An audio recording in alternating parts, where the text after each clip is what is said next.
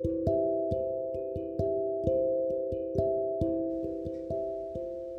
さんこんにちは。旅するお菓子作家の癒しのカフェ時間へようこそ。このラジオでは毎日忙しく働いているあなたのために私が日々やっているポジティブ思考になる方法や大好きなフランスのこと夢をテーマにした内容を日本と時々フランスから配信していきたいと思います。皆さんお元気でしょうか？今日は自分の情熱に素直に生きることというテーマでお話しします。ちょうど今夢を応援するコミュニティサロンっていうのをやってるので人に伝えながらも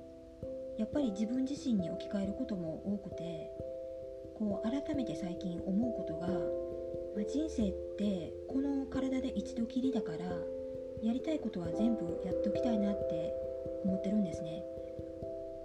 現実的にどうしても時間もないとかお金もないまた才能もないとか、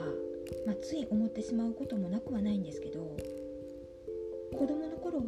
逆にそういう理由を探さなかったなって思ったんですね。だから多分何でも夢を語れてたのかなとも思います。まあ本当に人生ってこうあっという間に過ぎていくなって最近思うんですよね。まあ私は特にお店が大変だった丸々10年間は本当に仕事しかしてなくて、まあ、趣味も何もないし買い物も行ってないし、まあ、欲しいものも、ま、お金がなくて買えなくてですね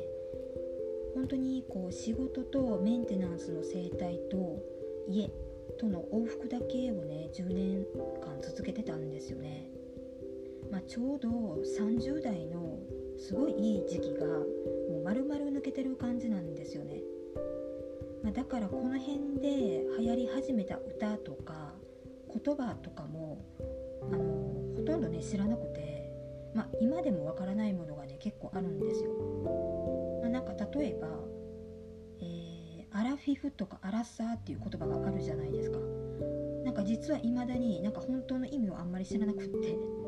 なんか和製英語の略とか、まあ、新しく作られた言葉自体に、まあ、興味がなくて、まあ、結構ねそのままあの放置してますまあ、それよりは自分の好きなものとか興味のあるものに関して、まあ、これらの情熱は結構細かいとこまで調べたりするんですよね。まあ、この仕事しかしてなかった10年間っていうのは家族との絆を、ま深める経験であったり何のために人は生きてるのかっていうようなことを学んできたなと思ってまして、まあ、全てのしがらみから解放された時にまあ、人生って仕事を中心じゃないよなって分かったんですよね。で今はこの空白の10年を、まあ、埋めるかのように自分に向き合う時間を持つことをもう最優先してやってます。まあ、そして新しく自分が情熱持てるものを、まあ、探すために、まあ、趣味を見つけたいなと思ってまして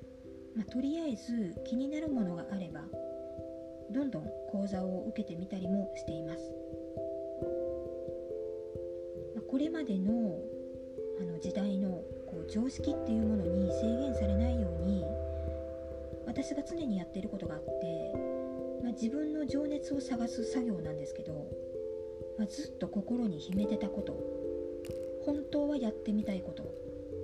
まだやってないけど興味があること。まあ、これらをもう隠さずにもうノートに書き出すんですよね。でこれが結構ヒントになってて何歳になっても子供の頃のなんか純粋な気持ちってね残ってるなっていうのもねなんかすごいわかるんですよね。